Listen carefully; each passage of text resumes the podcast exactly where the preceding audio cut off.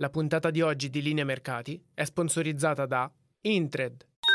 Podclass, i podcast di classe editori. Seduta mista oggi a Wall Street per il Dow Jones, nona giornata consecutiva in rialzo, la serie positiva più lunga dal 2017, vendite invece per S&P 500 e Nasdaq e la colpa va alla reazione deludente ai conti di eh, Tesla e Netflix. In testa la sanità con Johnson Johnson che archivia la giornata migliore dal marzo del 2020 sul fondo beni discrezionali e tech, vendite anche per i semiconduttori dopo l'outlook poco incoraggiante della taiwanese TSMC che è il fornitore di Apple e che ha posticipato il lancio della sua fabbrica in Arizona.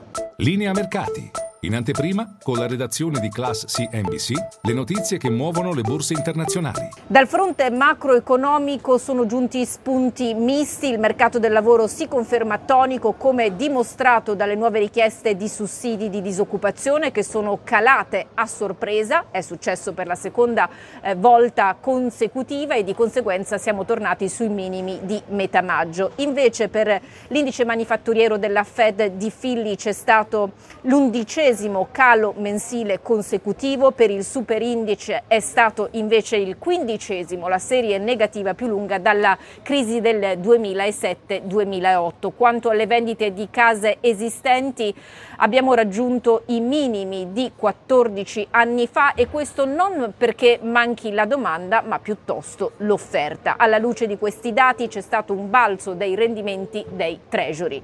E quanto alle storie del giorno vi dicevo appunto Tesla che ha perso quasi il 10% e questo nonostante ricavi record di quasi 25 miliardi di dollari. Il mercato voleva più certezze e non le ha ottenute, soprattutto sulla tempistica dell'arrivo sul mercato del Cybertruck e soprattutto eh, sul, sui margini. Il sospetto è che i minimi non siano stati ancora toccati. Quanto a Netflix, il titolo ha perso quasi il 9%. È vero che c'è stato un boom di nuovi abbonati, dimostrazione che la stretta sulla password sta dando i frutti, però il mercato voleva subito qualcosa di più. Secondo gli esperti però, eh, a cominciare da quelli di Bank of America, i frutti si vedranno già alla fine dell'anno come d'altra parte indicato anche dall'azienda.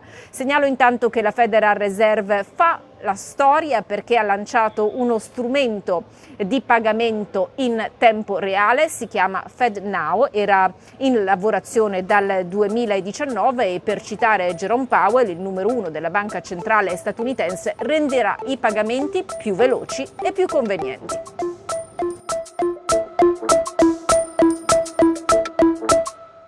La puntata di oggi di Linea Mercati è sponsorizzata da Intred.